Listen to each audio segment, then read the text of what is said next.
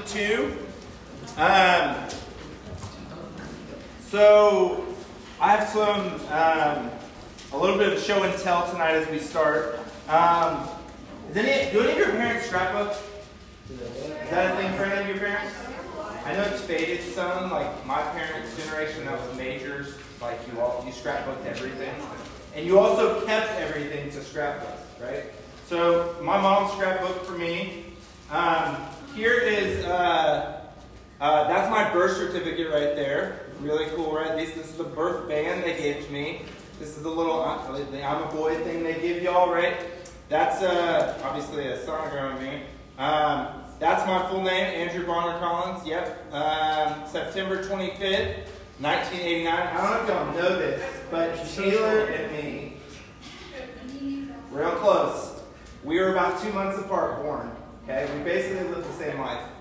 Um, so that's uh, birth certificate stuff. And then we had some really cute photos of me uh, as I was born, a little baby here with my mom and dad. Look at me, look at these photos. This was hardcore in the early 90s right here. The furniture, the carpet, everything looked really, the haircuts, everything looked really good here. Um, I, uh, I was born, it tells you that, um, let's see, I was born 8 pounds, 5 ounces, okay? Uh, I was 20 and a half inches long. Well, they even, my head circumference, I know y'all care about this, it was 14 inches. Okay? Yeah. Always had a big head. Um, uh, my mom's name is Allison, and my dad's name is Randy. Um, and the time of the day, I was born at night. Okay? I was born at night at 841. Um, I'm the first child in my family, so this was the first kid for my mom and dad, and um, a first opportunity to go through this whole process for them, and I was the beautiful miracle disgustingness that came from it. Okay? Um, beautiful thing, beautiful thing. Um, and I have some more here too. Um, I can share these after because y'all aren't going to be able to see the photos, but this is me in a cute little bath time. Um, yeah, love my first bath right here. Okay, little Andrew. Um, what's really funny is I'll show you these later, but I, uh, you may see Juniper a lot here um, in the face and stuff. But um, it also says Andrew was not always smiles and giggles, but he loved his first bath. Wow, thanks, mom. Um, this was a place where he was very content. Apparently, my bath time. That was where I, it was. It was at for me as a kid. Um, so I, all of you, I know you maybe don't have a scrapbook, right? But you, you have a first moment. You have a first breath. You have parents. You have a hospital you were born in. You all have this card that says how much you weighed, how much, how long you were, how, your own head size is somewhere. Okay. You have the names of your parents on there, the names of the doctors on there. Mine was Garcia. He did great. And then apparently Steele as well helped in. I don't know who that is. None of those people are, but they were there for my first moments, my first breath. Very sacred moment there at Georgia, uh, Georgia Gwinnett Hospital with Dr. Steele and Garcia. Um, but you guys all have that. You had a beginning, right? And as we've been going through this series, we've been asking the question What's the question we've been asking? Who is Jesus? Who is Jesus? Well, a part of his story is his birth. If we're going to answer the question about who is Jesus, then his birth seems like a pretty big thing to mention. Not just because, I mean, what? God became man and was birthed by a woman. I mean, simple stuff, you know, right? Probably not worth mentioning. No, massive thing, his birth. How it happened, how it came about, his childhood. We're going to talk about this in a second, but what affected him as a kid. We don't have a lot of data or um, story about him as a child. We have one story, and we're going to look at that today. But thinking about his birth and his childhood, all of you that sit in this room have been shaped by those two things about who you are. The same is true of Jesus. His story, the question of who is Jesus, is tremendously shaped by his birth and his childhood. And while we don't know a ton past the birth until he's 30, we know very little, we know some. And we're going to look at that tonight in Luke 2. Um, so I want us just to go ahead and read. We're not going to read this whole chapter, but I'm going to read some sections. Um, and as we go here, um, I'll kind of skip skip down. I'll, I'll summarize a section or two just so we don't read the whole thing. But I will read some of it. Um, so we're going to start in verse 1 and start reading there. Luke 2, verse 1 says, In those days a decree went out from Caesar Augustus that all the world should be registered. This is going to be the section of Scripture that you're all going to be like, know that, know this section, but try to look at it with new eyes tonight. This was the first registration when Quirinius was governor of Syria, and when all went to be registered, each to his own town. And Joseph also went up from Galilee, from the town of Nazareth, to Judea, to the city of David, which is called Bethlehem, because he was of the house and lineage of David, to be registered with Mary, his betrothed, which means his wife to be, who was with child. Okay, that's just a small thing there. So they're not married yet, yet she's with child. Mm-hmm. And while they were there, the time came for her to give birth. And she gave birth to her firstborn son and wrapped him in swaddling clothes and laid him in a manger because there was no place for them in the inn. And then we have uh, the story of the shepherds and the angels shouting glory to God in the highest. You guys know this section, you've heard it. Um, we're going to summarize this section so that the shepherds find out about Jesus from the angels and they tell them to not be afraid. And then the, the shepherds say, We were going to go and find this um, child who they speak of. And then we see in verse 22 and when the time came for their purification according to the law of Moses, they brought him up, this is Jesus, to Jerusalem to present him to the Lord. As it is written in the law of the Lord, every male who opens the womb shall be called holy to the Lord, the first who opens the womb and to offer a sacrifice according to what is said in the law of the Lord. A pair of turtle doves or two young pigeons were their sacrifice. Now there was a man in Jerusalem whose name was Simeon. And Simeon's story continues to go here. It's an awesome story of this guy full of faith. The Lord leads him to Jesus, and as he holds Jesus in his arms, he, he declares, This surely is the one who brings salvation. And then after Simeon's story, we find another person named a prophetess named Anna who does the same thing. She talks about um, the coming redemption, this child that's been given. And then in verse 39, it says, And when they had performed everything according to the law of the Lord, they returned into Galilee to their own town of Nazareth, and the child grew and became strong, filled with wisdom, and the favor of God was upon him. And then we get one story here of his childhood. Boy Jesus in the temple. It says, Now his parents went to Jerusalem every year at the feast of the Passover, and when he was 12 years old, they went up according to custom. And when the feast was ended, as they were returning, the boy Jesus stayed behind in Jerusalem. His parents did not know it, but supposing him to be in the group, they went a day's journey but then they began to search for him among their relatives and acquaintances. This is a true Home Alone story before Home Alone. and when they did not find him, they returned to Jerusalem searching for him. After three days, they had found him in the temple, sitting among the teachers, listening to them and asking them questions.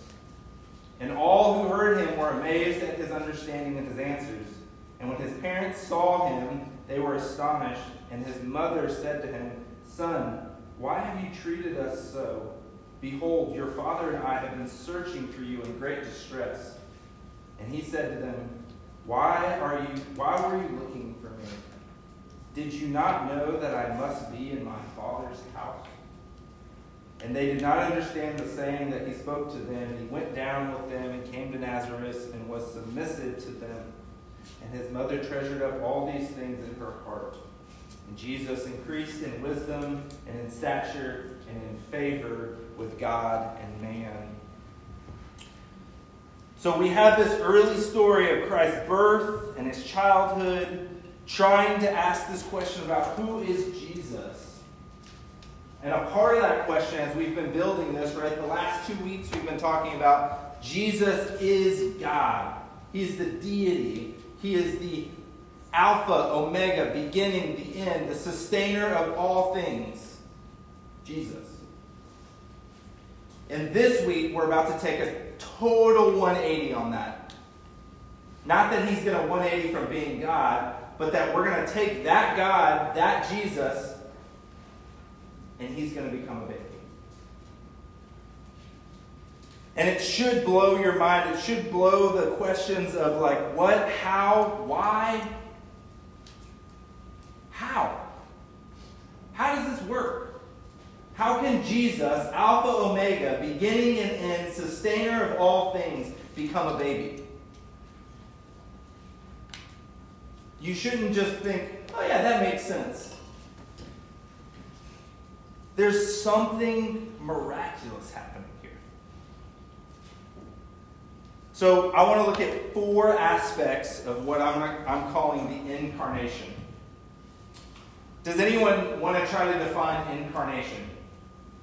You come back as a creature. No. First birth. You what? First birth. Okay, no. So if you are incarnate, carne, do you know what carne means? Flesh. Oh. So the incarnation is God putting on flesh, becoming human in all ways. The incarnation. So God becomes incarnate in flesh. And how does he do that first? well, he's got to be born. He has to be born of a woman. So we see in this story of Luke 2 that um, there's this very quick birth narrative. But I want to pause for a second and for us to sit and think about this scene for a little bit. I want you to remember that I just said Alpha and Omega, beginning and the end, sustainer of all things, creator of all things. By the word of his power, everything came to be. And on this night in Bethlehem, his mom and his dad, his mom gaining contractions in pain, are looking for somewhere to stay. And they can't find anywhere.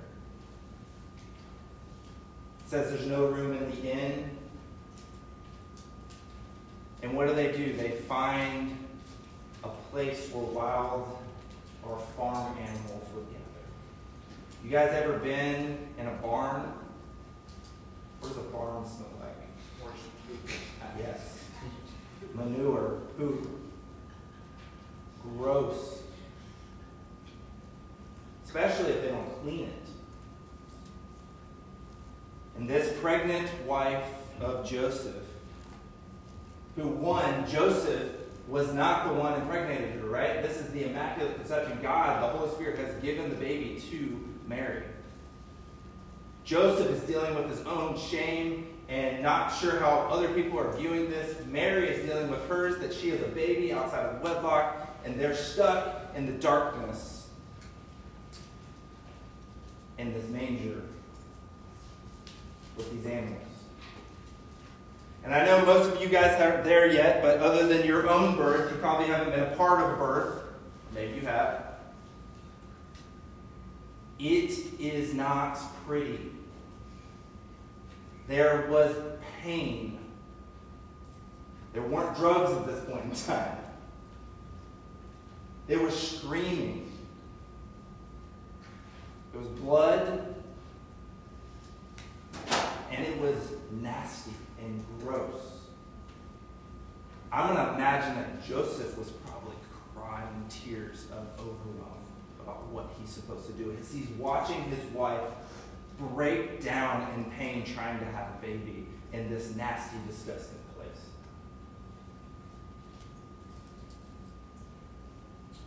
And then she gives birth to Jesus.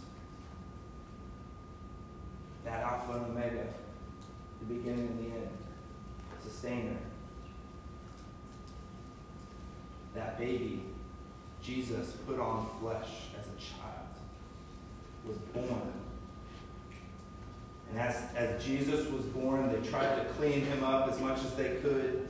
They wrapped him in something warm and they stuck him in a food trough where they put slop.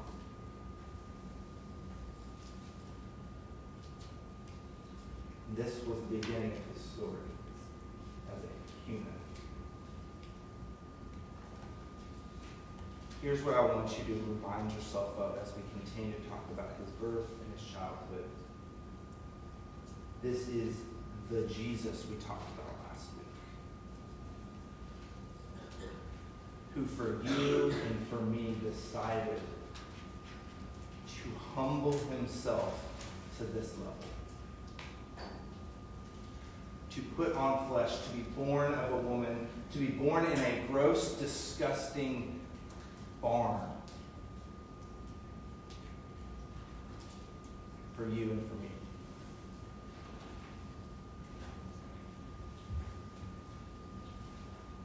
I want you to see the swaddled Jesus lying in the feeding trough, the birthplace of livestock. Look long and hard with all your mind and heart at this scene. I think often we like to pretty up the birth story. We have little nativity scenes we put out. Not, they're not. I have them. I'm not against them. But there is a true reality to what was happening that night. And I think that reality is important to us when we think about what Jesus did for us.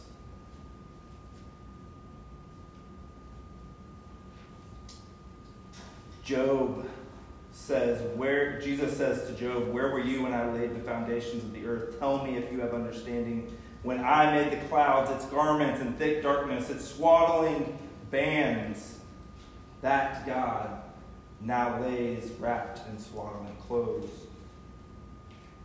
The omnipotent, omnipresent, omniscient God, a baby. Not only was he born into this condition, but he was born into poverty. You realize Jesus could have been born to royalty, right? He could have had an easy, cush life if God had planned it that he was born in poverty. And how do we know that? Well, we know that from where he was born, but we even know it more than that. we know it that when he was presented at the temple, you see they presented him with two turtle doves as a sacrifice. The only reason you would sacrifice with two turtle doves is that you were poor, because you couldn't afford a lamb. And you had to bring something. Not only was he poor, it's not in this narrative, but we know that Jesus himself was a refugee. He had to leave his country and go to Egypt as a child.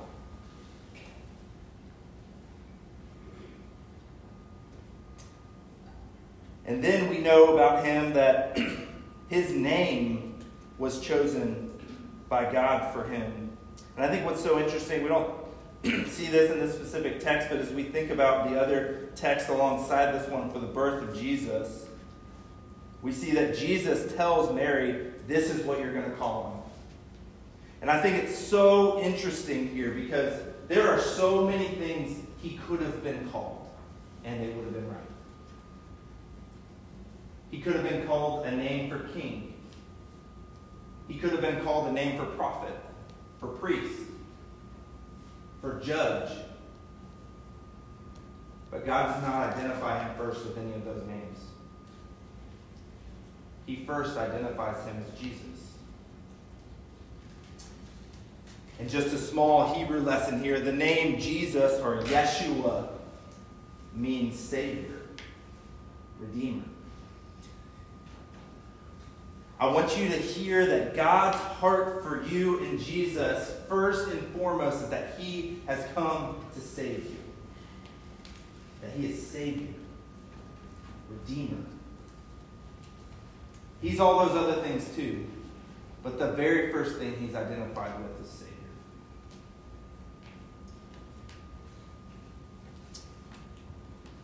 Jesus was chosen by God to be Savior of the world. And then last, we see his fourth aspect of his incarnation, his obedience as a child. We see him presented at the temple. We see him after that coming with his parents um, up to the temple as he's 12. If you know anything about Jewish uh, history or tradition, at the age of 13, a Jewish boy has a bar mitzvah to tell him that he is a man now. This would have been a year right before that at Passover. The whole family would have packed up their stuff and headed to Jerusalem for Passover.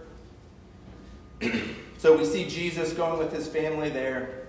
And as they spend the whole week there, Jesus is in the temple, soaking in everything that they're teaching, asking questions, responding. And we have a hard question that comes up in this passage. Cool. Doesn't Jesus sin here? Is he disobedient? His mom literally says, Why have you treated us, in verse 48, treated us so? Behold, your father and I have been searching for you in great distress. But the obedience of Christ as a child was always first to God the Father. God the Father literally had told Mary and Joseph that. That he is mine. I have given him to you as a stewardship to you, but he is truly mine. And so we see the obedience to his heavenly father first, but we even see his obedience to his earthly parents because right after the situation, what does it say in verse 51? He went down with them and came to Nazareth and was submissive to them, and his mother treasured up all these things in her heart. So even in his humanity, he was obedient, he was perfect. We don't know a lot about his childhood until he was 30, but here's what we do know. We know that he was without sin, that he was perfect. Even in his humanity, he was perfect. So as we just think about Luke 2 and think about his birth, that he was born, that he was poor, that he had a name given to him, and that he was obedient. I just think about these four things again. I know we're kind of talking a long narrative of who is Jesus. But if we're just going to take this story out for a second, these are some really important years that I know we don't know a lot about, but what we do know is really impactful to us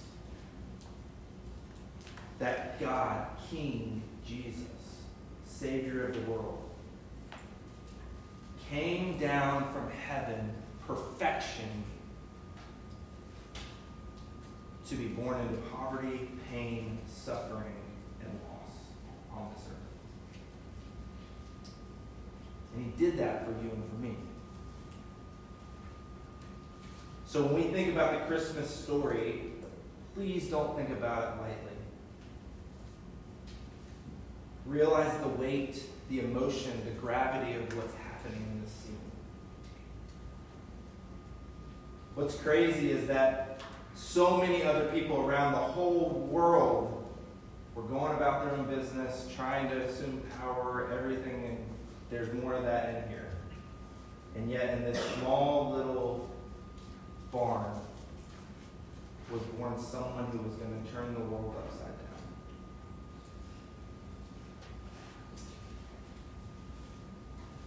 We're going to continue in this story after this, and we're going to look at the age 30 and then forward in his ministry and some of the things he did. But again, I, I just think this is super important when we think about Jesus. Being not just a man who was 30, but a baby, a teenager at one time. unknown. No one knew who he was other than his family. He wasn't famous. No one knew he was going to be Savior other than a few handful of people. And if the people that thought they knew that, they always doubted that. He just went about his business. so, I hope tonight that you can take away when you ask who is Jesus.